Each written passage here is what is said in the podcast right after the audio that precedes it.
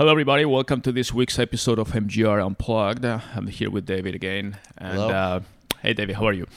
Um, we have a lot of things this week again. We last week um, it's interesting that we we started talking about we we record this on Thursdays every week, and when we talked last Thursday, none of the major riots and disturbances and everything had happened Yeah. just yet. We always record this Thursday mornings, Right. and so unfortunately, we actually mentioned it very briefly, the George Floyd thing, uh, but we didn't actually. The riots hadn't happened yet. Basically, there was protests in Minnesota, but it wasn't nationwide or anything like that yet. So So obviously, we, we did touch a little bit on, on social media and the and the uh, spread of news and the good and bad uses of social media. But I think uh, there's so much that's happened over the last week that I think I mean he and I have been talking about it. Um, everybody's been listening to whatever sources you listen to, whether it's watching news or your favorite podcast and uh, internet, whatever. So um, I think I, I wanted to get into it a little more because I'm I'm really curious um, and interested in, in, in expanding the debate about this um, uh, this week um, uh, that has been really um, incredible for in, in many ways. So uh, let's just um, plan on that, David, and um, let's get started. None of you people can tell me to stop. Lower the lights down. Hand over my crown. Hand over my heart. I do this for my town. I do this for my crowd. So turn me up real loud. My time, my time. None of you people can tell me to stop. All right, welcome back, uh, David. What? Um, let me ask you. With let me ask you this first. Um, from all the events that we've been going through over the last seven days, really, um, what is the thing that has surprised you the most? That you've been more surprised app- me the most. appalled by? That's two different questions. Appalled or surprised? Well, I, I like to kind of combine the two. I mean, I I um, Okay, I have I have kind of two answers. I mean, appalled. Obviously, the most appalling thing was the video itself of George Floyd. Yeah, but that dying. yes, that, that that actually you did watch it before last week. I didn't watch it before. I think I watched it after. That's totally totally unreal what happened. So, but I want to move forward to the events and the reactions or lack of um, from the last seven days. surprising. I mean, yeah, I don't think anybody expected it to blow up nation. I mean, worldwide, really. Yeah, like that. no, I mean, even yesterday, worldwide. I saw videos in London and Paris and New Zealand and Amsterdam, and yeah, it's pretty crazy. Um, so no, I did not expect. Obviously, a, a guy dying in Minnesota to cause worldwide riots. Obviously, it's not this particular instance. It's the like the the straw that broke the camel's back type of thing, where it's this on top of so many other things. I also think that undeniably that because this happened at the same time that there's mass unemployment, you know, we've just gone through a pandemic. People have been at home, uh, frustrated, upset, depressed, all sorts of things. That there's, I think, a mixture of emotions that basically caused all this to happen. And that's why I think it's happening around the world too. Because normally, you know, like when we had Ferguson a few years ago, that was an isolated, like it was a nationwide story, but it was happening in Ferguson, Missouri. And it definitely was not happening anywhere else in the U.S. and definitely not outside other countries. Well, But that's this one the- one spread everywhere. Like well, that's that. one of the, the one of the things that I wanted to expand on too, because to me, and, and this is a huge conversation that we started last week too. Um, we've come to a point where everything good or bad gets blown out of proportion. And i don't know where to point the finger at uh, for this situation. I don't know if it's the fact that social media is so spread now and it's become like the open forum But let me for ask you- everybody to ex- to explore everything. Because you mentioned ferguson and i remember that obviously. That was just uh, that was 2014 i believe. Um, I think so. so, and, and that's a good case because obviously Obama was president then, and Obama was basically accused of not acting fast enough because he was the first black president, and that was an 18-year-old kid that was basically uh, killed also by a by a cop. and uh, Obama delegated to Eric Holder, who was the Attorney General, to be the spokesperson of that. And people were actually saying, "Where is Obama? Obama is not just." A black president. It's a president that was supposed to take care of these racial issues. And then even Holder said, well, there's a very touchy situation. And it took Obama days to even appear and react to this. And and there were riots and there were things, but it was never so expanded. And we're talking six years ago, okay? And with a black president. And people forget that it was a very similar situation. And our black president didn't act fast enough, and the media just kind of talked about it for a week or whatever, and then it just disappeared. So I don't know what's caused this situation to be. Uh, you know, when you separate the facts or what happened from the after effects, what happened is terrible. The fact that we had those things happening, police brutality, um, about cop, everything else. The other three cops that were just now convicted again uh, for the first time, but uh, um, all that is is You know, I was thinking about why this incident was more caused more outrage than others. Um, and I think it's a combination of the things that I said the unemployment, the pandemic, basically everything building up. Obviously, that this has happened many, many times where an unarmed black man has been killed. But I also think that the video itself, if you see a like if you see a video of someone get shot, it's almost less it's almost it's not easy to watch but it's easier to watch because it's almost instantaneous basically but th- this particular video the reason why it was so hard to watch is like you literally watch a man sit there with a knee on his neck for five minutes as the life just drains out of him. And it was so because the the defense that you can make for a cop in this situation where they shoot someone that they shouldn't have shot is that and I'm not defending them but I'm saying the argument that can be made is that it was an in the moment reaction. And listen it is true. Cops jobs are hard and they're scary and they don't know who is armed or unarmed. Um, and so in the moment they get scared and they shoot a guy that they shouldn't have shot but in the case of this one the guy was unarmed. He's on the ground. He already has handcuffs on, and he just was. He just murdered him. I mean, he murdered him. Well, he did, in and- cold and blood. no and I think the fact that that was on video, the fact that you have other cops standing there doing nothing, people yelling and hysterically on video saying, "You're killing him! You're killing him!" Him crying out, and they just murdered him. I think that particular. It was so. um just cold blooded. I mean, I don't Yeah. know how else to say it. There's you know? no, there's no. I mean, And so I think that's it why sounds this like a video cliche, was but so there's horrible, there's no words to describe that particular scene, and unfortunately, And that I one was filmed and videotaped everywhere, and I'm sure there's similar scenes that happen And I think elsewhere. it goes beyond even just a racial thing. Part of it is obviously the racial injustice that has been happening for a long time, but also just listen, I'm not black, but just to see anybody I, I one frame there's kind of two frames of viewing it. One is obviously the police brutality, racial injustice aspect, which is very real. But then there's the other view where I see it as just the authority abusing the power and basically holding a man under his knee basically holding an innocent man under his knee and it's like that image is very powerful in the sense of uh, an abuse of an authority's power regardless of race is is something that Sure, and that's why really I was kind of wondering if the reaction would have been the same if it was the opposite. If it was a black cop killing a white guy. no it wouldn't have been and it wouldn't have. but that doesn't mean that doesn't mean the reactions are unwarranted.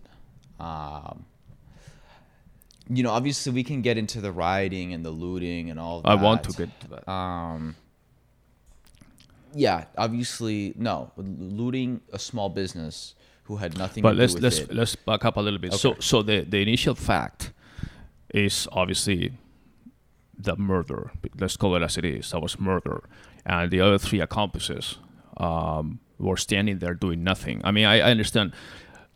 uh, to a certain extent, if a cop is in the heat at the moment, is putting his knee, he, he the guy was passed out basically for three minutes, and the guy the, the cop didn't even know it. Apparently, according to the autopsy stuff like that. But uh, Did you you know it? he was he didn't have a pulse. I mean, I mean the other the other cop checked his pulse. He says he's gone. Uh, but I don't know if he knew after it was eight minutes and forty six seconds or Right, something. you know. I mean, if you And put your after- knee, yeah, choke someone well, yeah, for but five minutes, you know they're gonna die. I mean, it's yeah, I mean the guy was screaming for his life and then stopped. So obviously something happened, and and uh, he held his knee down for even three more minutes when the guy was basically already lifeless. But the other three guys standing there should have been a little more Right. cool-headed and say, "Hey, dude, back off. Okay, we got him already. He's face down, handcuffed." And for Christ's sake, he only had like a fake bill or something. You know, he's not like fucking killed somebody. So that's that's total brutality the fact that people were screaming, passing by. I mean, there's everybody has phones and films things all the time, and they're saying you're killing this guy. I mean, I actually was thinking, what would I have done if I see yeah, that? I thought that too. I said- I said I would have like to tackled the think- cop. I like to think in my head, oh, I would have just, even though I probably would get arrested or something. I know. I would try to go push him off. I like to think that I would do that. I don't know. It's always hard when I you're know. not in the real situation versus in I the know. I'm the same way. Like I'm thinking, okay, well, that happens when I'm like shopping or something, and I see that, and I hear the guy, and he's. I would have just go there a little more close, and and tell the other cops. I mean, I would have done something. I'm sure. Now, physically, I don't know because then the cops just take you down. I mean, then, they were yelling, but Yeah. the co- they weren't listening. Yeah. And I like to think, you know, like watching the the video, I was literally as I was watching the video, I was like, someone go just fucking run and push the cop off him or something. And yeah, I know you're gonna get arrested. You are obviously because you're basically assaulting an officer. Well, in that case, you But- may even get shot. I mean, you're attacking a police officer. I know. So I mean, so I like to think I do that, but I can't say that I would. do right, that, right. you But the the thing, these guys are trained, okay, and the other three guys are standing, and I'm glad that they got convicted too because it's like, guys. I know, mean, especially I the, understand the, maybe the guy who was the Asian cop who was right at the front. Right. He looked, you know, in the video, he like looks back at the guy on the ground, sees that he's basically dying, and then just turns around. Right. So, know? so uh, we we all. I don't think there's any disagreement from anybody in the world that that was just basically murder. Okay. So, um, that is what it is. Now, after that, you have the reaction, and the reaction basically is, okay, here we go. We have racism in America again. The Um, problem too is uh, this situation is different because it's just cold-blooded murder. But even in the situations where, let's say, someone gets shot and it's like a reaction in the moment, they shouldn't have done it, but they did it. And there, you know, once you shoot the gun, there's nothing you can do. Uh, the problem is that you know it's it's well known that very very very often the cops get off, they get away with it, basically. Yeah. Nothing happens to them. And that's almost more of the outrage. It's like we know it's the same way of like, you know, murder is illegal in the United States, but there's still murder. You know, you can't expect nothing bad to ever happen, but but you can expect justice to be brought upon the people who commit But, those but again, I wanted to separate the actual fact of this particular situation. Then you have demonstrations that are against what happened to Mr. Floyd. But part of then, the- what I'm but let me let me see one second. And and then and then we also have the uh, racism um, issue or problem that we had in the in America, basically in the world, to be honest. But uh, Yeah, in the for, world, for a long, long time, and then it flares up again with these things. So, the first you have the peaceful demonstrations, which is the uh, like the first stage of this, where people start demonstrating, saying, "Okay, we need to stop one. In this case, police brutality, which is this particular case. In the wider spectrum, we need to stop being racist. Okay, I mean, there's, as you said, I'm I'm white too, and I can never ex- understand or fully understand." or feel like a black person growing up in a racist society. But it's like a daily thing. I mean, I have many friends that are different races, and then they say, "Yeah, it's not like one thing. It's all it. It's, it's like there's no a day go by that goes by that you don't feel kind of like a touch of racism against you. It, it's not your friends. It's just somebody that looks at you the wrong way. You know, things like that. And that in in fucking 21st century, in 2020, is is just Right. to me is unreal. Right. Okay. I got I think- pulled, I I, think- got pulled I- over I a think- few months ago. I I- like I I wasn't like nervous basically. I said, okay, I got pulled over for speeding, and that was it. And I wasn't nervous for a second of like, oh, I need to be careful. I don't know what this cop's gonna do, but I didn't think about that basically. Right. And if I was black, I probably would. Right. And that's the difference basically. and that's why uh, that's why you, you start thinking and this is totally off the cuff but I'm think I was thinking the other day all this all, uh, forget vaccines and shots or whatever or inventions and all that stuff we should have this kind of implant at birth that makes us all colorblind so to speak. Not not realistically but ser- I mean seriously it's like it's like we need to invent something that says okay just because you see a person across from you that is this way that race that whatever that religion that just it's another person okay? Treat them all the same. Like i i love to do business sometimes on the phone because it's like i kind of picture what the person is kind of you know we do a lot of things on the phone with with with clients prospects whatever and i don't even know what the person looks like until much later you know? And it's like oh you know you can f- kind of tell by the accent or something if they're from here from there or whatever but uh, i'm sure they'll figure out where i'm from but uh, um, yeah, that, a, there's a beauty on not knowing the person's background, and then when you're in person with another person of different ethnic background, whatever, why would you treat them differently? To me, it's like it's like if somebody says, "Oh, I have brown eyes or blue eyes." Okay, fine. What else? It's like I don't give a fuck what color your eyes are. Why would I care about what color is your skin? You know. So, but so, but but the demonstrations are first for the event that happened. Secondly, for the wider spectrum of racism. And then that's the peaceful demonstrations. People start demonstrating, they go out and they say, Yes, you know what? I'm going to put my voice out there, and everybody gets together in a peaceful manner, which is not even getting into which we will do later with the COVID and all this social distancing being broken rules and all that, and they start demonstrating. But then you have the next phase where it gets violent. And it gets violent by people that are not the peaceful demonstrators that went out in the beginning. It's because all these demonstrations and they happen in all the world get infiltrated with other people that have no fucking interest in the George Floyd. They may not even know what the fuck is going on. They just go there and they try to instigate violence to for their own benefit. And that's the part that we need to annihilate, that we need to stop. Because it hurts everybody. It hurts the demonstrators that are trying to make a point, and it hurts the cities, it hurts the business, it hurts everybody. And that's the part that I think we're not doing a good job separating. And by we means everybody, especially the media and social media and everybody that highlights those violent riots as opposed to uh, the people that are actually trying to peacefully say, hey, we're not fixed here, okay? We still have an issue. And this is just, like you said, another sample of the issue. But we have a lot of work to do. But when the whole rhetoric is dominated by fires and looting and backing trucks into stores and violence and all that stuff, then it's like, what's going on here? It gets out of control. And, and and that is the thing that is when I asked you in the beginning what is surprising you, that is what is surprising me. That we start with a little uh, an issue and then it escalates into something else, and then you have a fire, and then obviously you need to call the fire department to put out the fire, and at that point it's too late. You know, the fire department comes to your house when it's on fire, and they don't give a fuck about your house whatever goods. They need to put out the fire. They're gonna dig holes, let the air breathe out, blah blah blah blah. They do whatever they have to put out the fire, and then and that's what I think we're in a stage now where we're trying to put out this fire, and then it's too late to try to be nice or whatever. At this point, we can prevent the next fire from happening, but right now we need to put out this fire. So anyways, that's kind of my opinion on, on, on this escalation of, of situations. You know how you have a, a, an initial Yeah, phase and it's then how it goes. unfortunate that there's people who are just using this as an opportunity to basically loot and steal, and they don't care about the issue. They're just saying the cops are overwhelmed, so I can probably get away with this. That's basically what Yeah, they're you saying. see a, a 25 year old white ki- white kid or black kid or Asian kid, I don't care, going into a Nike store and coming out with a pair of uh, Air Jordans.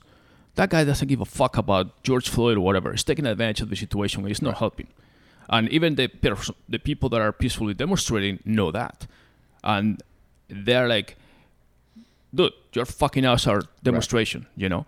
So that's the real upsetting thing that people are so, um, I don't even know what word to use. So, so gutless or whatever that they say. Okay, it, forget. it is it is a small percentage of the people. Of course, that's the issue. That's exactly the problem. That is a small percentage, but gets it's a small percentage compared to the large percentage that is doing a nice job, demonstrating peacefully as they are they have the right to do. But that small percentage gets this high percentage of news. That's all you see: the fires, the looting, the demonstrations, the fires here, the fire, the, the police riots there, the violence. At that point, what do you want the police to do? The police is overwhelmed. They, they uh, when you have a massive amount of whatever 5,000, 10,000, 20,000 demonstrators, and then they're all mixed up. And you can tell the good from the bad because they're like all mixed up.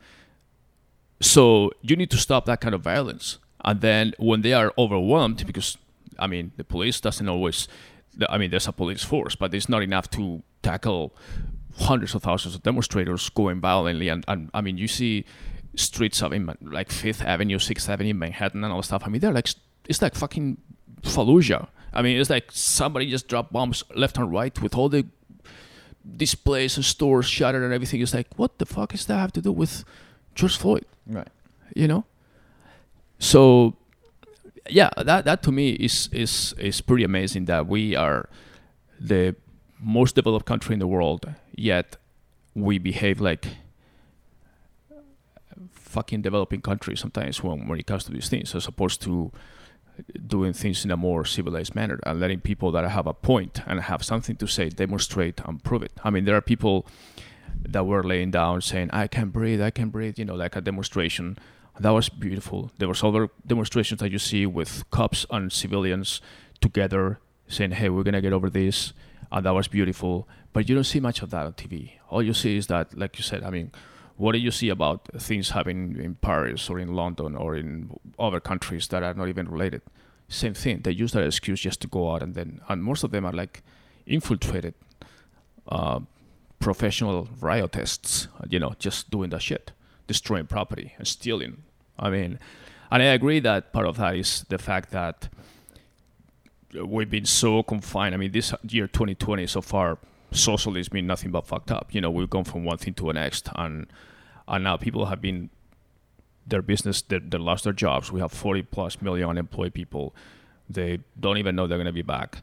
They lost a lot of small businesses have lost their businesses. Just trying to reopen now after all with all these strict rules about you have a restaurant 30%, 40% capacity, you have a store, you do this, do that, and now you find your whole business destroyed. So Let's talk about the pandemic. I, I understand it's a sensitive topic because I get and I totally understand that people say we have to go now, protest now. We can't wait. We can't do. You know, I understand, but uh, what happened to social distancing?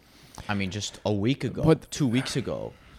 I mean, the same people who were saying we need to s- stay, you better be wearing a mask, you better mm-hmm. stay home, blah blah blah, all these things. all these rules. I mean, we had these rules as far as how we were gonna go in stages. how this yeah how- Even in i even in Paris, you know, I, there was like hundreds of thousands of people in the streets in Paris, and I was like, wasn't France just on total lockdown like three weeks ago, and like totally heavily affected just a few weeks ago, and they were opening very slowly, and all of a sudden there's hundred thousand people in the middle of Paris, shoulder to shoulder. Mm-hmm. I I don't know how we. Ex- I mean, there's either two things that, that are going to happen, oh, basically. Either one, the virus is going to spike back up again. I mean, it's going to happen if, if it is as contagious as we think it is. Or two, if it doesn't, then I think we can probably just go back to life as normal. Because if with all of this that's been happening, no social distancing at all, basically, the opposite. You know, I, I told you the other day. I said, you know, we we ha, are, we basically have agreed concerts and sporting events and anything with mass groups of people aren't going to happen this year. Maybe next year they'll come back. But this is happening Right. with mass groups of people. So if it doesn't spread like crazy because of this, then we could probably go back to normal because Well, then the well, yeah, virus yeah, is way exactly. less Uh, I mean- dangerous than we thought. I, I th- it's the same thing. I It's gonna we're be one of talking, those two We're talking in. California when they decide to open the beaches, close the beaches only for walking, but not for laying down in the sun. You know, things like that. And um, all of a sudden, everybody's demonstrating there. So it, that is another big, big question mark as far as what's going to happen with people demonstrating like this. Yeah, some of them were masked. I mean, even in New York, which is the hardest hit, I mean, people were flooding the streets in New York. Yeah. hmm So we'll see what happens. Uh, but uh, yeah, I mean, it, I mean, it's really a binary thing. It's either going to be a mass spike, if it is as bad as we at least thought it was, or if there's not a big spike, then we could probably go back to normal. I mean, if, if with all this non-social distancing, if there is not a big spike in the virus, then we can probably go back to normal. I mean, Yeah, I think. Uh, well, the, the more important, the, the more shocking thing for me is that we've gone for about eight to ten weeks with nothing but pandemic, COVID nineteen in the Yeah. news, and then now I also last think I think people are afraid because they don't want to seem insensitive to talk about this part. Because I haven't seen politicians talk about it. I haven't seen the media talk about it. Basically saying, "Hey, uh, the virus, you know, it's terrible what happened, but the virus doesn't give a shit. The virus doesn't care about your protests Mm-hmm. or if you're upset about things that are happening in the world. Uh, it's just gonna take the virus is the ultimate opportunist. well, I mean, when you think about it, You think looni- looters are opportunistic? Wait until you see the virus. Well, exactly. I mean, you think about it, like we're we're protesting or demonstrating for one tragic death, and the consequences of this could be what you call the unintended consequences. You could have many more thousands of deaths as a result of the demonstrations. Uh, including, I mean, like you said, the virus is totally colorblind too. So I mean, it's gonna kill blacks, whites, whatever, you know. So if the virus was so lethal and contagious, as we have told, and we've seen that is based on the number of cases, and all these demonstrators are shoulder to shoulder, no social distancing, no protection, nothing.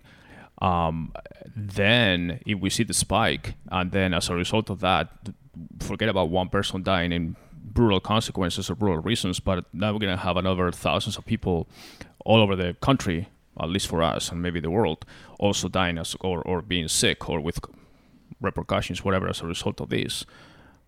Uh, you know, where do you draw the line? And that's where I, I'm trying to figure out. Like I don't know exactly. I mean, obviously it's a it's a it's an election year, and every every news media organization that whether they're aligned right, aligned left, aligned whatever they want, or every politician, like you said, is gonna use this as another opportunity to blame Trump and blame the Republicans and blame this and blame that, and it's like, for fuck's sake, I'm so tired of that shit. Seriously, it's like, okay, you know, like you said for Ferguson, I mean, Obama was eight years president of the United States, and he Yeah. tried a lot of things, I- but he couldn't get everything done, and he. I want to say this, and I'm not a black person, so I can't speak to this personally. But I know black people who have said to me that they said that they were a little disappointed Yeah, no, that's normal. That's normal. that. Obama basically I think a lot of people thought when Obama got elected that okay finally the racial racial issues in the United States are over. And I think that's you know just because you have a black president I don't think you can expect that racial issues go away, but I think they expected massive improvement.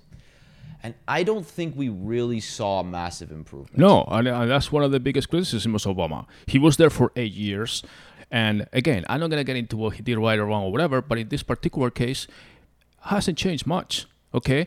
Now, whatever happened, on the other side, whatever happened Trump's now. I mean, if if if Trump was there until 2016 or or January 17 or whatever, um, this is 2020. Okay, three years later, it's not everybody just everything that he supposedly may have fixed. It changed. Okay, it's it's never been fixed. I think the problem too, on the other side of the coin, is that I think Trump's response has been completely backwards. Basically, he only cares about showing might and force, and not at all about unity.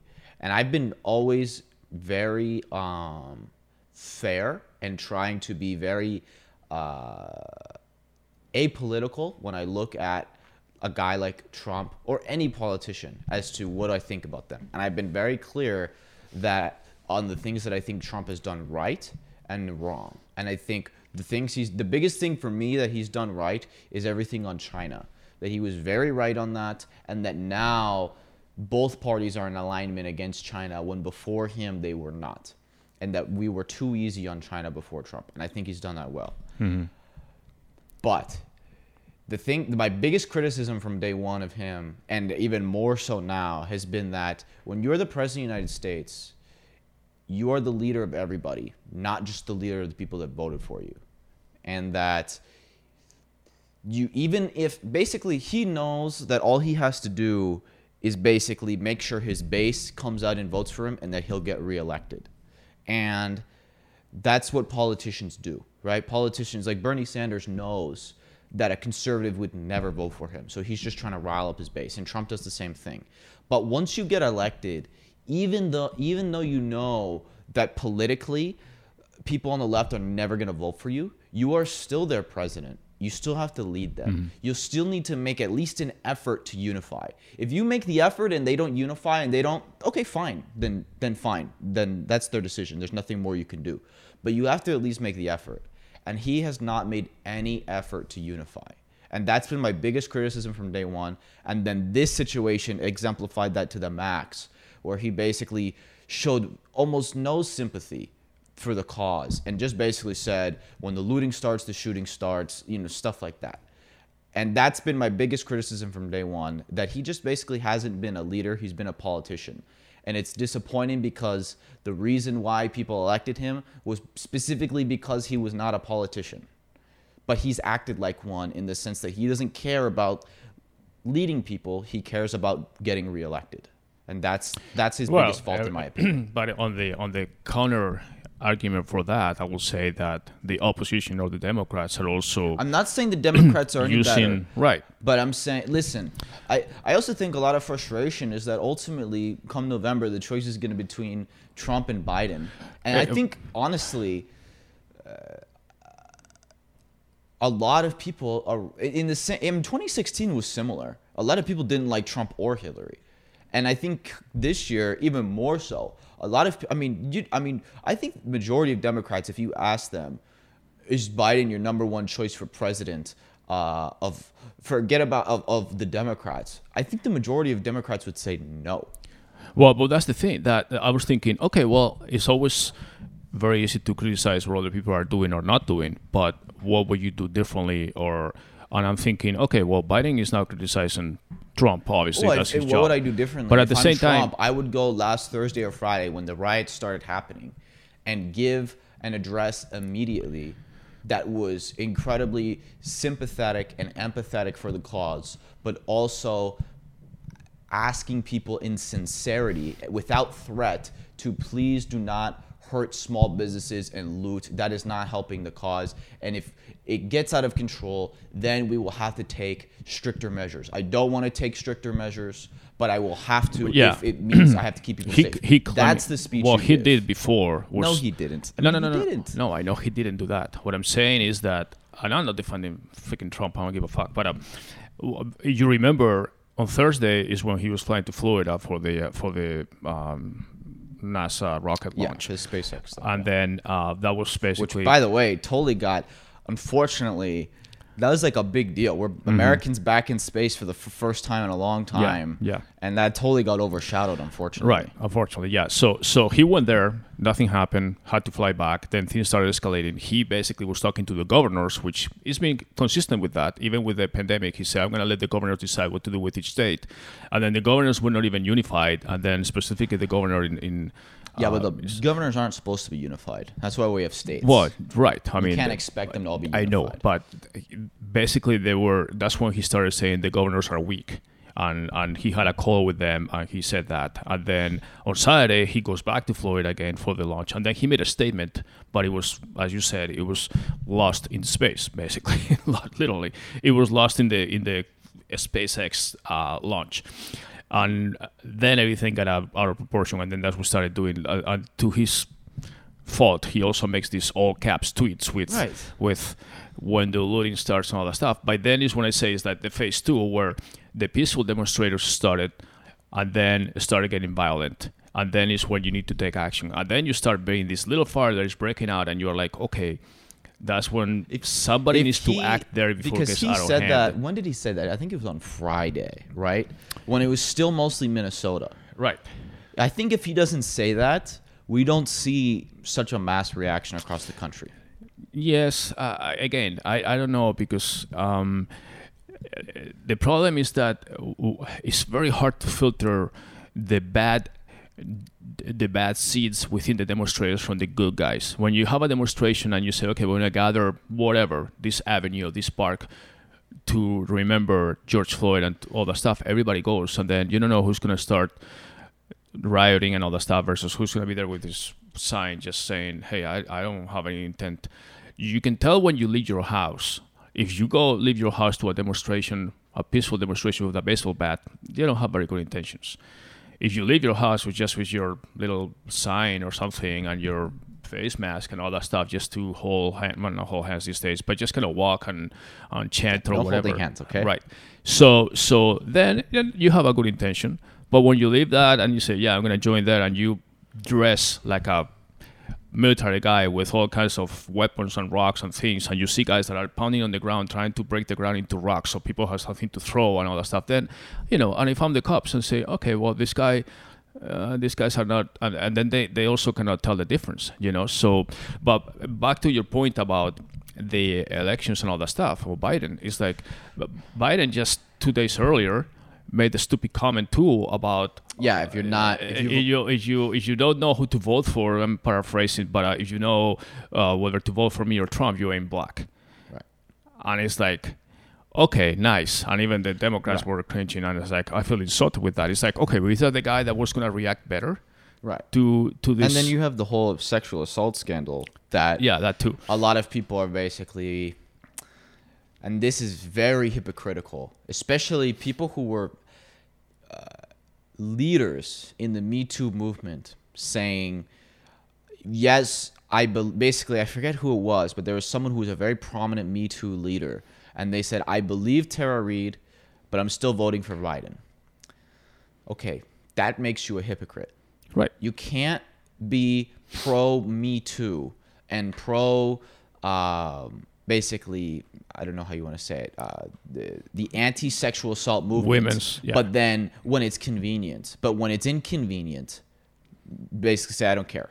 That's not being Uh, principled. and that's, that's what, being um, a I mean, but reality is that when, when people vote, everybody has an opinion, a public opinion. When it comes to your privacy, when you're Oh, of course. pouring your vote, you are as selfish as you can be. Yes. And you see a lot of people that are Yes. Democrats that, Oh, that they said they said they, they say famously in 2016 there was a lot of what they call closeted Trump supporters. Mm-hmm. Basically, people in like especially in like Hollywood, in Silicon Valley, Mm-hmm. Right. in places where it's very liberal, so they don't want to openly say they're pro-Trump, but they voted Right. for Trump. right. Basically, I mean, you can see the numbers, you can see the, the ballots, and you say, Right. okay, I well, mean, he won self- the election, so people had to selfishly, vote for him. Uh, you know what? That tax break sounds very good. This other thing sounds very good. So selfishly, for my own benefit, I'm gonna vote for Trump. Now, fuck, I'm liberal and I love Democrats and all that stuff. But for one day, I'm gonna vote for Trump. And then guess what? You my, have four my years. hope i really hope that a third party like maybe a mark cuban someone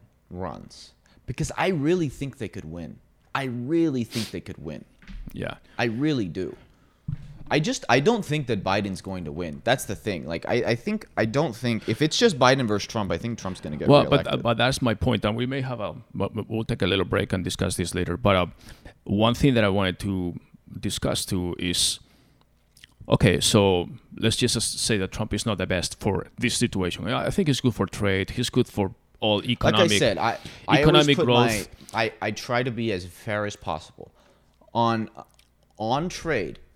The, the things that he's done very well that I totally agree with are China's the biggest one. The biggest, I would say, victory, not victory, but, but uh, push that he's made that has been widely successful to the point that now Democrats and Republicans agree that we need to be hard on China. He was totally right on that. Um, I think on NATO, he was right. Hey, we're protecting all these countries. They're not paying their dues. Mm-hmm. They need to pay their dues. And he was right on that. So I'm uh, totally open. But as a leader, Right. as a unifying leader, Yeah. he has not been. He's not. So at all. uh, we can't deny that the economy was doing great. No. Uh, oh, that's the other thing. Well, well, well, hold on a second. he's been on the Fed. yeah. He's been. He tried to artificially pump the economy. Right, because And that's, that's his totally because that's irresponsible. that's his only yeah. That he he gauges his presidency by the economy. He By the stock market, not by the economy, by the by the market. stock well, that, which is what people relate the economy. But say okay, your the stock market is high, meaning your four He just k today actually about the for stock market. 401k is is high. Uh, you're saving more money. You have more. Unemployment was an all time low. Everybody's employed. All that stuff. All that stuff was good, and it was. And nobody thought, okay, well, we're not gonna have a recession until probably after the elections because he's gonna try to do whatever he can to keep this situation going on until that's his strength point. You know, when he goes saying, "Hey, this is how we left the economy. Now we're stronger. We don't depend on China. We have the market that is up to the roof in new records and all that stuff." And so, yeah, for social issues, he's not the most diplomatic guy. He's not the right guy. But, and this is for the next segment. I don't know who is the better person. Definitely, I don't see Biden being a better president in this particular situation then he'll be better diplomatically, not specifically as far as taking actions. So, but let's leave that for the next I have thoughts. after the break. I'm sure you do. We'll be right back.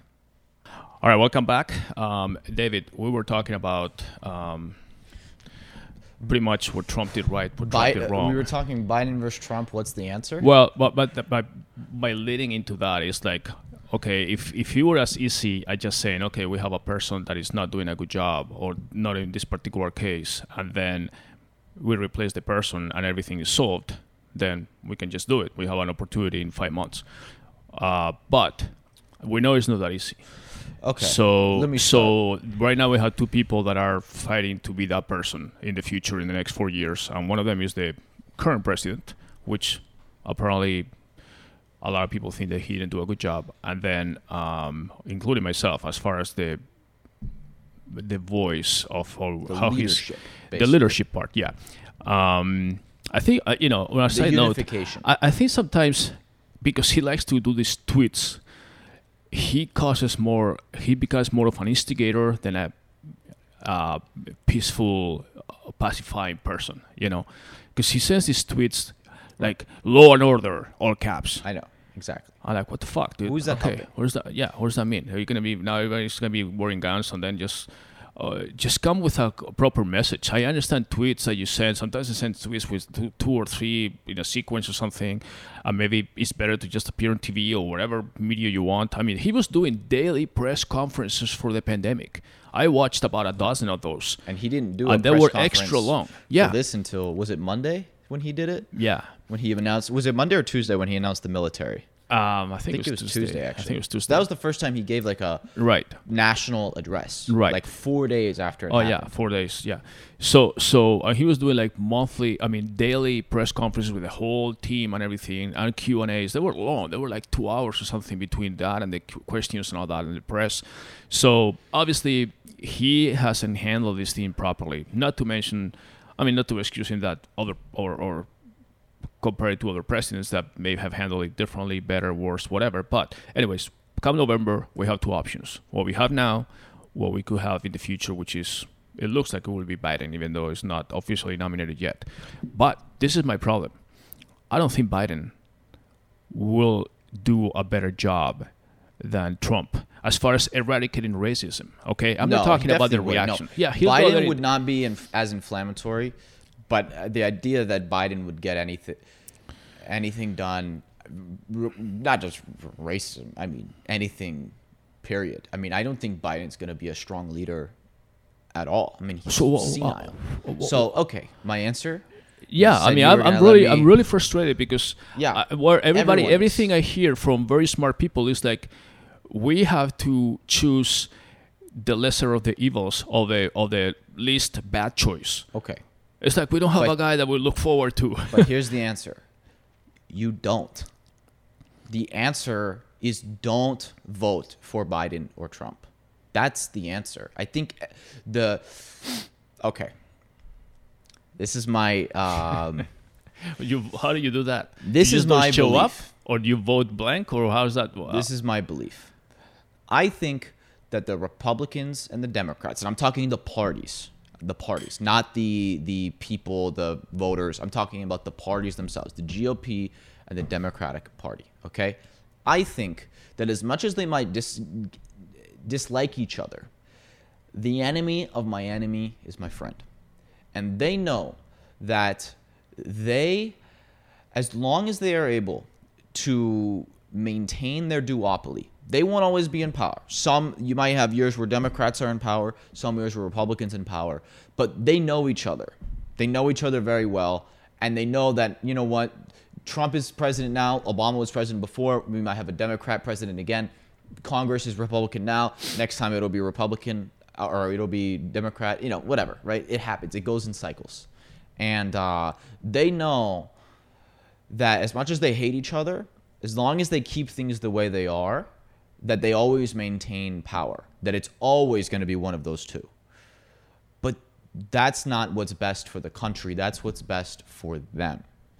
And that they actually work together, I think, to behind closed doors to basically maintain a duopoly. That's what I honestly think. And that's why everything, everything, whether it's a pandemic, whether it's racial issues, whether anything, anything gets divided into left versus right narratives. Well, how do you how do you um, Because I'll give you issue? a perfect example. Racial issues have always been much more um, uh, voiced and um, pushed as a part of the uh, I don't want to say agenda, but as a part of the the goals to amend of the Democratic Party. And there's this narrative that is if you are Republican or if you are conservative, that you are racist. And vice versa, too. Like, for example, if you are Democrat or liberal, that you are like totally socialist and you don't want capitalism or anything. Um, but that's just not true uh, you can be a conservative for you can have conservative views on monetary policy i believe in more conservative views on monetary policy even though republicans have th- totally thrown it out the window too they don't give a shit about spending anymore either but I think that the Fed is way out of control. I think that, yeah, we need to actually manage the deficit and our debt. Believe it or not, we don't have unlimited money, right? I believe those things. But I also believe that we should have racial equality and that there is racial injustice in this But let me ask you. You just said something. One second. Um, that it looks like uh, racism is associated with the political party here. Yes. Like Republicans seem to be more racist. Yes. in and general. that's because let me let me say there are certainly Republicans that are racist 100%. But not even close to all Republicans are racist. No, no. Obviously, uh, this, it's And always so- a very small the- but minority. the But, this is the only. is that- and I'm not is- Republican, but I'm this is one of the differences. Like, like I come more from a European background, and I can tell you that race issues in Europe are a social issue, not so much a political issue. Like, Right. wh- like when you have demonstrations or racial things in Europe, whether it's Spain, France, Italy, Germany, England, it's not so much that it's the conservatives or this. I mean, first of all, most of European countries have a multi-partisan uh, Yes. system. Um, so Right. Nobody it- in Europe has two parties. They have like 10. well, I mean, England, I mean, the UK is closer, but but yeah, they, they have a lot of different uh, multi-partisan um, democracies. Uh, so, but yeah, but nobody says, uh, you know, there's racism in Europe too. I mean, you have There's like racism even everywhere. everywhere, exactly. not an American but it, but it's, it's a It's it's, a a, big issue thing. too. I mean, even even in soccer games, that you see European Champion Leagues and all that stuff. They have these things like say no to racism, all that World Cups, and all that stuff. But it's never something that you relate too much to whoever is in power. Because you have a coalition government between social democrats and conservatives and blah blah. It's like okay, we're governing the country, and it's a social issue with society, but not so much with the political party. And this is the only place where it looks like it's more related to oh conservative slash more racial conscious whatever and more uh, you know monetary Right. policy. Basically, uh, right. It's every issue. Let's besides race. Let's put race aside. Um, okay, another one that's a very hot button topic. You know, there's a lot of Democrats and liberals who are pro gun and pro Second Amendment, but they would never say it in left circles because you're not allowed to say that in those circles. Um, you can be pro, uh, and before it used to be, and this was because of the evangelical right, that basically it was looked at that if you're on the right, you are anti-gay, and that's just not true. Are there people on the right who are anti-gay? Yes. Are all people on the right anti-gay? No, definitely not. I mean, Peter Thiel is an open Republican, and he's openly gay. I mean, Yeah, right. it's like, but this is the narrative. And that's what I'm saying that they push these narratives to split everything left right. That there's no other option, that you can't be a mixture, that you can't be anything else, that you are either on team A or team B, and that's it, and that's your choice. But the only choice is if we have an independent, uh, Yes. whole libertarian or the whatever. people who say that if you vote independent or vote third party, that you are wasting a vote can go fuck themselves, okay? Because guess what? If all the people who don't want to vote for Trump, but also think Biden would be a terrible leader, decided, hey, let's actually vote third party, I guarantee you that person would get 30 plus percent of the vote. Who is the third party? I don't know. Well, we don't have don't one. know. That's the thing. But the other the only reason is that a lot of people don't want to run third party because nobody third party ever wins. And well, you- well, exactly. But you didn't have to- the last time we had a, an official third party candidate wasn't that like Ross Perot or something like? Many, We've had more since then. I don't Um, remember, Rand Paul ran as a, a libertarian.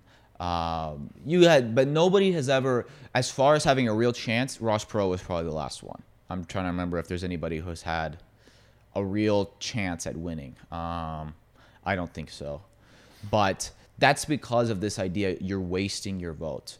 No, because how does politics work? They cater to the votes they need to win. So they don't cater to the people who vote third party because it's a small percentage and it's not worth it to them. But if all of a sudden the third party vote was 30% of the vote, you think they wouldn't cater to those people? No, I, I, I know, I know the numbers. And I so mean, my uh, point elections is, these days are you can use your vote as a screw you to the system and to the duopoly, and it's not wasting your vote. It's not wasting your vote. I would rather vote third party than compromise myself and vote for a guy like Biden, who I don't believe in at all. First of all, the sexual assault charges. Okay, people don't care about that anymore. I thought we did. Uh, I think he's senile and he's going to be a terrible leader. I don't think that he has the. He's a career politician too, which I definitely don't like voting for career politicians. Uh, his son has been involved in numerous scandals in Ukraine, in China. I don't know what's going on there. All that gets swept under the rug. It's like because he's the anti-Trump, all of these issues that with any other normal candidate would be front and center get swept under the rug. I'm not going to compromise myself and vote for Biden. I would rather vote for third party. And I think if more people took that view and didn't look at it as, oh, I'm wasting my vote, you're not wasting your vote. Because if you send a message and all of a sudden in this election, 20% of the population ends up, or of the voters, vote for third party, that's a serious message. That's a, but I think that's what needs to happen for real change. Because the, I think a lot of the problems we have in the country are we have a duopoly and everything is left right. Everything is left right. Okay. The pandemic is left right. Everything. Let me ask another question. Back to uh, the situation with the demonstrations and the riots and all that stuff, because this is something that I really don't know what the proper reaction is. But okay, so so we had demonstrations, peaceful, most of them, but then we have a minority of demonstrators that caused ninety percent of the damage, and uh, so you get, let's say that you are a, a Democrat and you've been closed for like two, three months now. You own a restaurant, a small shop, retail, whatever, and you've been closed, following the rules and all that stuff. And then you finally open. You get these demonstrations in front of your street, and it's not even in the city where anything happened, whatever. You get these guys that all of a sudden just crash into your store at night, back up a pickup truck, steal everything, and then you have all this damage. You're already totally fucked up from two, three months, like trying to survive, paying your employees, doing whatever you can, government loans, all that stuff. And now you get this thing. And then, like in New York, Governor Cuomo basically said, no, we don't want any protection. We want everybody to be allowed to demonstrate. And he basically banned National Guards, whatever, from protecting. What do you do? I mean, I'm thinking, okay, nobody's protecting me. Right. So okay. So, so I don't know how to solve that. If I if I'm a Democrat, the- I'm thinking, okay, I have a Democratic governor, and this guy is basically saying it's free for all. If they break into my store that I've been working my life uh, blood, sweat, and tears to survive. This now is- this guy is not defending me. So are they forcing me to say, hey, at least Trump is saying let's bring the military, so somebody has to protect me. This is the thing. So how, is- how do you solve that? My I, what I would when Trump said the looting starts, the shooting starts. That's a horrible. That's a bad, bad tweet, headline, so, whatever. wh- this is what I think Trump should have said. Okay, this is my speech. If I'm the president, this is my speech. I come out, and this was last week. I would go out on Friday or whenever this kind of started really escalating, and basically say, "Listen, I totally empathize with the cause. You're right. This is a horrible killing. This is a horrible injustice. We need to make sure that these people get prosecuted, and we need to make sure that we have reforms so that this happens much less often in the future. I can't promise it will never happen again, but we need to re- make sure this happens much less. Uh, and then basically saying, and I totally am pro peaceful demonstration. If you want to go out and protest and make your voice heard, please, I, I go for it. Right? That is your constitutional right. But it is my job to protect people too. And so, so long as you stay peaceful, nothing's going to happen. You have every right to do so. But if riots continue, if mass looting continues, I will have to step in. I don't want to step in, but I will have to because my job is to make sure people are safe. And that's the message, basically, and make it very clear. So based on that message, Instead it's, of just it's not saying, it's not what he did, but how he said it. Because Yeah, I mean, it's- he, it's he basically- basically he basically did what you're saying. If this happens, which did happen, I will have to jump in and bring. and I wouldn't bring the military first of Well, all. National Guard is military, okay? So No, s- no, but it's different. The National Guard is in each state. Bringing the U.S. Army to the streets of Los Angeles is a step that I would not take unless the National Guard said we are not able to handle Well, it. I mean, the- what's that's the issue? The National Guard is in every state, but they don't have enough. In some cases, there's a flaw. It's not different. Uh, when there's a national di- but when there's there's a a national disaster, for example, like no, a no, no. hurricane. But let me finish. Let me let me let me tell you this. The only time, so basically, he's using the Insurrection Act of 1807, um, and that basically says that the president can send the military against the people uh, in necessary times To protect, yeah. basically. Uh, but not just to protect, but to squash rebellions and things like that. That's what the act is for.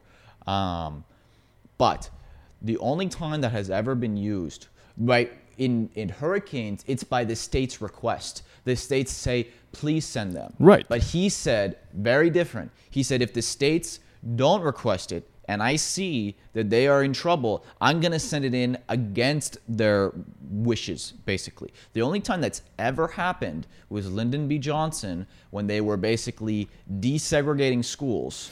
And I think, was it Arkansas? I think it was Arkansas, uh, said the, the governor of Arkansas, who was very racist, put the National Guard to stop black people from getting into the schools. So Lyndon B. Johnson sent in the U.S. military to stop the Arkansas National Guard and said, "No, we Yeah, are I mean, that's the only time it's ever happened. well, I think it's happened a couple more No, times, but against the will of states. It's it's happened Okay. at states' request, but not against the state's request. Okay, well, that's the difference. um, He's basically saying, which is totally anti-American, because the whole point of America is that you have 50 United States, but they are are almost independent states, basically, and that they come together for certain issues, but for the most part they're independent. And the federal government is supposed to be limited. But now the federal government starts overpowering and says we have the authority, and against the state's will, so we are going to send you, in the military against you, uh, the state. Based on this, do you approve of the uh, decision of Governor Cuomo in New York of saying no, we're not going to prevent looters and No, if, is that what he said? I Yes. don't know exactly what He said. he, basically said. said- He- is he sending in the National Guard? I don't know at this point, but that there was If he said, "I'm gonna let looters loot," yeah, that's stupid. That's not doing his job as governor. he told the police force basically, I, I want the, the, the demonstrators to continue, and there yeah, was no. you can have. I have. It, there's first of all, no leader can do anything about peaceful protesters because that's in the Constitution. You're allowed to do that. There's nothing. Uh, uh, uh, and if you do, you're breaking constitutional law, and they can take you to court over that. Okay, but like I said, my message would be very clear. Please peacefully protest. I implore you to do so. But if things get violent and the looting continues, I will have to step in. Basically, that's the message. You will give me no choice. So please, as a community, agree. And if you see someone looting, please stop them. Or thinking about looting, please stop them because I don't want to step in, but I will have to. You know, it's kind of like if a parent tells their kids, you have like a brother and sister fighting, you don't want to step in, but guess what? If they're, you know, on the verge of uh, killing each other, then yeah, you got to step in. That's how I view it. That's the message. Instead of just saying immediately, I'm going to shut everything down, curfews at 6 p.m. or whatever ridiculous times they were setting. It's, yes, it is very much about what you say and how you say it.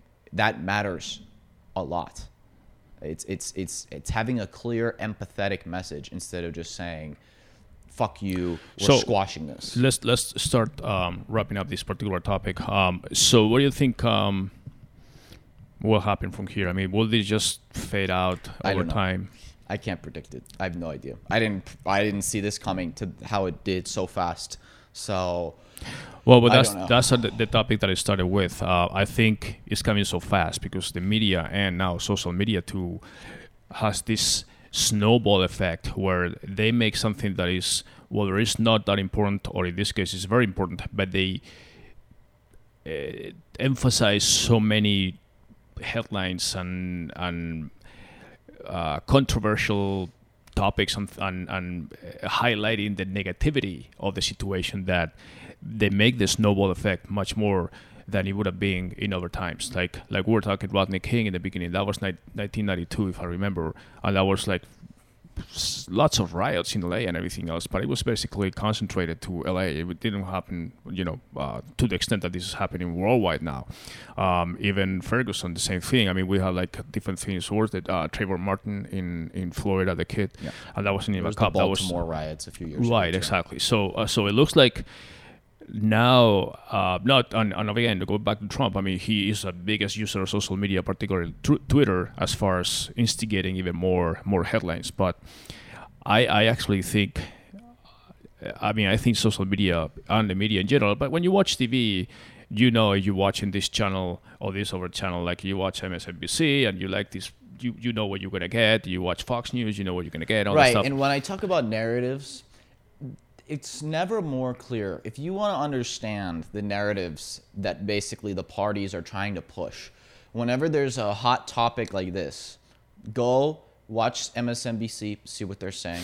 Change the channel, go to Fox Right. News, see what. The narr- they're so obvious about it. But but that's that's right. And then you have viewers for one or the other, and then CNN is like all over, CNN is all over the place too. Uh, but when you go to social media, you don't have that kind of affiliation in, in theory. Okay, in theory. In theory, but in practice, you do. I mean, Well- you can just go to people's accounts and see that. Well, okay, all because they tweet but is but you also stuff but you also decide who you follow, who you don't follow, and all that stuff. And so in in in on TV, you basically have an anchor that is just giving you the news with his personal personal opinion, and all that stuff. So, but I think. Um, like I, I think social media, not just in this particular case, but even during the pandemic, during wha- whatever effect or whatever event happens in the world, whether it's uh, sporting, acting, this and that, or whatever, or, polit- or politics, it really um, is created. I mean, you, you have programmers and developers of social media platforms, as you know, that tweak the algorithm to encourage this kind of uh, interaction, and they are instigators of um, exchanges between users. Okay, let's just put it that way to be neutral. But that's how they make money because they have more engagement, they have more ads they can place, and everything else. So that's how it works. So when you have a, a, a program or a platform that is basically working hard to instigate the fact that you go there and you say, I'm going to check Twitter for five minutes, and before you know it, you're spending 50 minutes checking something. You go to Facebook to look at something quickly, and then you start going through the timeline. And it's like, holy shit, that's been an hour. Well, this gets into a different topic. That's a different topic. I know. of- I know. But I want to mention on that. uh, I think personally, I think that we are going through a transitionary period where basically for the first 10,000 years of civilization, we did not have instantaneous global communication tools that were free for everybody. And now we do.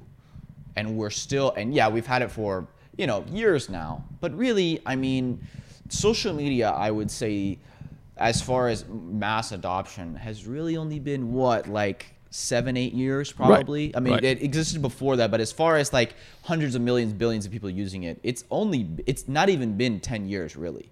Probably around 2012 is when it really exploded. I would say. So it hasn't even been 10 years. Uh, I just think we're not used to it yet, and I think we'll learn. Um, and I think that in the same way, you know, there's this new I there's this new kind of uh, uh, philosophy, I guess you could call it, of information diet. In the same way that everybody knows, okay, if I just eat candy all day or donuts all day or whatever, name your junk food, that I'm gonna be unhealthy. And so having candy in a small amount as a treat or whatever is fine. You'll be fine. But if you just if your diet consists 90% of candy, okay, you're going to be unhealthy. Well, I think the same is true of information diets. If 90% of your information diet comes from watching TV and going on social media, that it's like basically eating bowls of candy. So, so should uh, social media count like with a cigarette warning saying warning? The use of social media is I don't know if social media is dangerous to I your mental health. You will spend more time than you wish doing this thing. I just it's think addictive. people need to acknowledge it, and I think more and more people are now. Um, and in the same way that people limit the amount of uh, basically foods that they eat and watch their personal diet, they should watch their informational diet, basically. Um, so I think that but- that's but going by to doing that, you're putting the responsibility on the people, not so much on the social media I, and I, platforms. I'll say this too. I think that it would be on the people. It always is on the people ultimately, right? Like cigarettes have big warnings. Nobody is unclear about the dangers of cigarettes, but people still smoke. If that's your choice, fine, go for it. That's your choice. You know the consequences, okay? Uh, so I think of it the same way of social media. And by the way, social media is not cigarettes, okay? There's plenty of good on social media, but there's also lots of bad. And the bad part is that, like you said, negative things can explode faster than ever. And I think that's the biggest consequence of social media. But I think that platforms will evolve and change over time. I think that new platforms will pop up. I think that current platforms will change. Um, and that people will be more aware. And I think it's just new. Um, and that we're in a transition period. And also, a lot, the majority of people went from a world where social media did not exist to where it does now. And I think that the young Gen Z, the teenagers and stuff who basically grew up with social media, treat it much differently than adults do. I mean, this is just very well yeah, known. that's that's the same thing for all kinds of media and everything. I mean, uh, younger people don't even watch TV; they're Yeah. always on their own. I don't watch folks. TV. Right, exactly. I do not watch TV. Uh, whereas older people or more mature people, or adult people, whatever, they use for even for entertainment, like they watch sports on TV, movies on TV, and all that stuff. I watch sports. That's right. the only thing I but watch you also watch a lot of sports on your phone, on a tablet, or some kind of mobile device on your computer. If I can, yeah. Right. Um, so the the consumption of media is changing towards. It's funny because we went through all these big screens and now it's kind of going to smaller screens. It's the opposite direction. But so one one final question or comment. In this particular situation, if this happens, as you said, social media has evolved a lot over the past the past seven, eight, nine, ten years. If this happens exactly the same situation ten years ago, you think it would have escalated like it is now? No, because it did happen 10 years ago. It's been happening for a long time. Exactly. Uh, so no. Um, I this is my final. Uh, we can talk more next week on the social media side of things because we didn't even get it to Zuckerberg and all of that. Yeah, that's Um, another- But we can get into that next week. Who knows? Maybe there'll be a ton of new changes by next week. Um, but and even like there was a thing on the New York Times opinion uh, that they published an op-ed from um, Senator Cotton from uh, I think Arkansas, and he basically was very pro using the military against people and all that. And obviously, the New York Times these days is known as a very left-leaning newspaper, and the majority of people that subscribe to it are left-leaning, and they were not happy that the New York Times published that op-ed. Um, but the New York Times re- replied and basically made a public statement saying, "We want to publish, especially because this guy's a senator and is in power, that we want to publish both sides of the opinions and make people aware, especially because this guy has the ability to." we're not agreeing with him, but he has the ability to vote things into legislation. And so it's important to be aware of his opinion even if you don't agree with it. And a lot of people were didn't take that as a good answer and hated them. Mm-hmm. I'm not a big New York Times fan. I agree with them in this case. I totally agree disagree with with Senator Cotton. I think is a moron for thinking that we should send the military in and use brute force against protesters. But you need to understand the opinions, especially of people in power. If he was just some random Joe, but he's a senator, he has legislative power. So you need to know their opinions, basically, if you're going to fight against them. Um, but a lot of people didn't agree with that. And this is the New York Times. I mean, this is a, a newspaper that is very left leaning, and the majority of their subscribers are left leaning people. Uh, and they got a lot of backfire for it. Uh, and I, I think I was actually happy that they stood their ground and didn't just remove it. Um, but basically, my, my final point is in the moment, it's easy to think the world is ending and oh my God, we have pandemics and all these riots, blah, blah. Listen, people have been through shit for Oh, a yeah. No, I time. never thought- yeah. One of the reasons why I love reading history so much is because it does repeat itself. This has ha- we've had plagues, we've had riots. Look at go if you want to read the closest thing of what you can kind of expect to happen in the United States, go read the history of Rome, because basically everything that's happening in the U.S. happened already in Rome, just at a different pace. No, I, I I'm They not. had civil wars, they Yeah, had riots, they had racial injustices, they had slaves, they had slave revolts. All of this happened before, and it's been happening for a long time. But it's frustrating the fact on, on the on the racial issue. It's frustrating the fact that totally that we are unable to fix it or to, to just get over it, basically Yes. in a good way. You I know, totally because agree. because in this case, I mean, yeah, uh, in this case, it's a it's a fatal situation where the backup killed this person, but it, but there's racial issues on daily society uses. I mean, I don't care. You apply for a loan and you're black versus white, and then you're treated differently, or you get into, like you said, you are um, late in a park and you come across a black guy and you feel threatened. He's a white guy. You, hey, how you doing? You know, it's just, it's just, I don't know. I mean, it's just, it's just, it's really screwed up that we still have those issues. You know, and and they happen every day. I mean, if if uh, if you're a black person, you deal with that stuff daily, and and um, uh, it's, it's uh, you know it repeats itself, and this is one of the cases where it's too bad that it repeats itself. It should be a situation where we are all like I said, we have this, we're given this implant where we don't see races, and then. We're all the same. Okay, we can be, we can see everything else, everything in society. Our colors are, yeah, are- but here's the thing: but in the U.S., the bigger problem is racism. Uh, people, uh, it's unfortunate, but first of all, racism is not an American thing. I think a lot of Americans think that because no, we're in a it's world, no, it's worldwide. It's a worldwide thing, and there's even racism between, like, as far as Americans go, we look at them and they'll look like they're the same race to us, but they aren't. I mean, go look, go ask. The average American probably cannot look at an Indian and a Pakistani and tell the difference. I mean, that's just the truth. They hate each other. Okay. Uh, but that's that's more country rivalry than racial. it's multiple things. There's also religious. I mean, look at the Sunni and the Shia. Mm-hmm. Yeah. Look at the Hindus and the Muslims i- in Pakistan and India. Uh, look at in China how they treat the Uyghurs. I mean, it's everywhere. It, by the way, China coming out and talking about Black Yeah, Lives right. Matter. Screw you. First of all, China just a few months ago was having uh, getting called out because they were persecuting black people in China. And they're they Tibet and the Uyghurs, China can fuck off. Okay. Well, Thank you very that, much. yes. Um, it's unfortunately it's a human thing that we love to find reasons to hate each other, whether it's classism, whether it's racism, whether it's religious beliefs.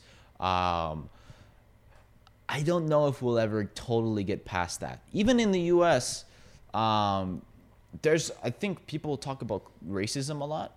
I think people don't talk enough about classism in the United States. Yeah, well, or there's- about tribalism between left and right, like I was just saying.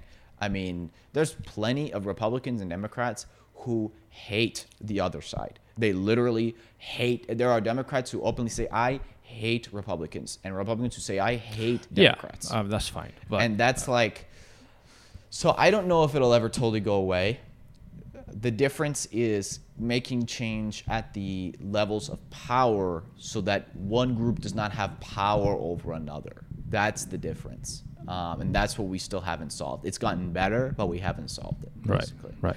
Uh, but we'll get through it. We've gone through everything. We'll get through it.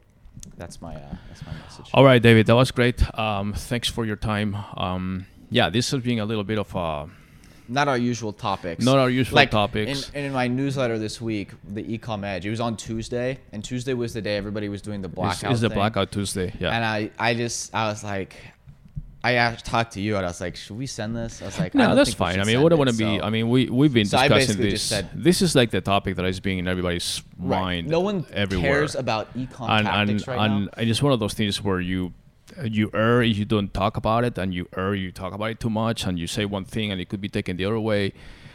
Uh, it's it's a very tough issue, and uh, uh, you know, hopefully everybody will be able to take us. You know, just kind of sit back and take a little step backwards and look at the bigger picture. And like you said, we're not gonna. This is not. But you um, also have to put morals over money. You know, I Yeah. think that's the problem with a lot of businesses is they don't want to put morals over. But I always like to when I when I have a big issue, big problem, whatever. I like to compartmentalize it and separate facts. And, and it's like like I said in the beginning, we have the killing was brutal. The, the, the peaceful demonstrations is a logical reaction that is happening is fine, but then the looting and the riots and stuff that's the part where people start crossing the line. And unfortunately, those people are not the ones that are demonstrating for the killing of George Floyd, they are basically having selfish interests that have no fucking clue what what they do, and they're just taking advantage of the situation to go into a store and steal whatever. And we've seen stupid videos of people walking with a cheesecake or fuck like that, you know. So, and then you see the government responses, and then how they express. So, so when you start compartmentalizing the the facts, and you say, okay, this needs to be fixed. This is normal, and we need to enforce these peaceful demonstrations to give more public awareness. And then, but all that stuff needs to be having an effect down the road like are we getting better is this is this tragic death going to make us better as a society or or are we in six months going to forget it and then three years later something happens and we do the same thing again I think it will. do we learn I from all this- these situations I think we will. I, I hope so i hope so because uh, you know i definitely don't want to see this. I this think if anything, uh, all of this between the pandemics and rioting and everything that's happened this year, I definitely think that we'll come out much stronger uh, because of this. Yeah, do I, mean, I, so. I, one thing I've noticed during the pandemic um, is that when you go to stores or drive-throughs and things like that, not stores inside, but drive-through stuff, people are super nice. They're like, like even, I mean, everybody's edgy when they are doing stuff, but then on a on a personal to person-to-person interaction, people are usually a little more warmer and they're trying to compensate for this bad situation that we're going through to say, hey, we're still humans and we still kind of need social interaction and. Uh, I don't know. I mean, I, I'm, I'm optimistic as you are, and, and you know we have very interesting six months ahead of us, specifically elections. I don't know at what point the elections are gonna get um, the headlines these days. Uh, normally, in any other election year, we'll be talking elections for the last five months, and now it's like one thing after another. Now that the uh, Republican convention, it looks like it's gonna be moved because North Carolina is not allowing the um, social distance rules or whatever. So we'll see. We'll see what happens. I, but I also wanted to one final note um, that I wanted to mention. I think when a lot of people talk about systemic issues, most people feel like, "Ah, what am I going to do about that? What am I going to do about the justice system? What control do I have? Or in everyday life, racial prejudice, whatever. What you can do is you can control what you do. You can control your actions, basically. And if everybody controls their actions, that you can make real difference. And so if you're like lots of VCs now are talking about, oh, we need more diversity and inclusion. It's like, okay, well, how about you start by hiring Right. black VCs or funding black founders, you know, things like that. Right. Put your money where your mouth is. Uh, And that goes for everybody, right? It's like you I understand that saying like for me, it's like, okay, do I think we need systemic change? Yeah. Wh- What am I going to do about it? I don't know. I don't know how to make systemic change, but I can control what I do in everyday life. Right. No, it's right. just- I can control how I talk and treat people. I can control uh, who I do and don't work with. And if everybody does those things, that's how you can make Yeah, everybody is making decisions, even even if their decision is not to act. That in itself is a decision. So, Right. Um, yeah, it's, it's basically with all of us. So, and with that, we'll um, we'll wrap it up for today. David, again, thank you very much, and uh, we always welcome your uh, your comments. This is a, a very delicate issue, uh, but an issue that needs to be uh, spoken about, and we wanted to also just give our opinion. Uh, this is totally unscripted, so we're giving you our, our thoughts as they come. And uh, but definitely um, just uh, comment whether it's on our your podcast platform or YouTube, whatever you get to uh, see this podcast. Um, just give us your thoughts and support us, and, and for sure do something about it yourself, so we can all. Um, stop talking about these things in the future and just talk about other stuff. So um, until next week, uh, this is Manuel and David from MGR Unplugged. Thank you very much. Goodbye, everybody.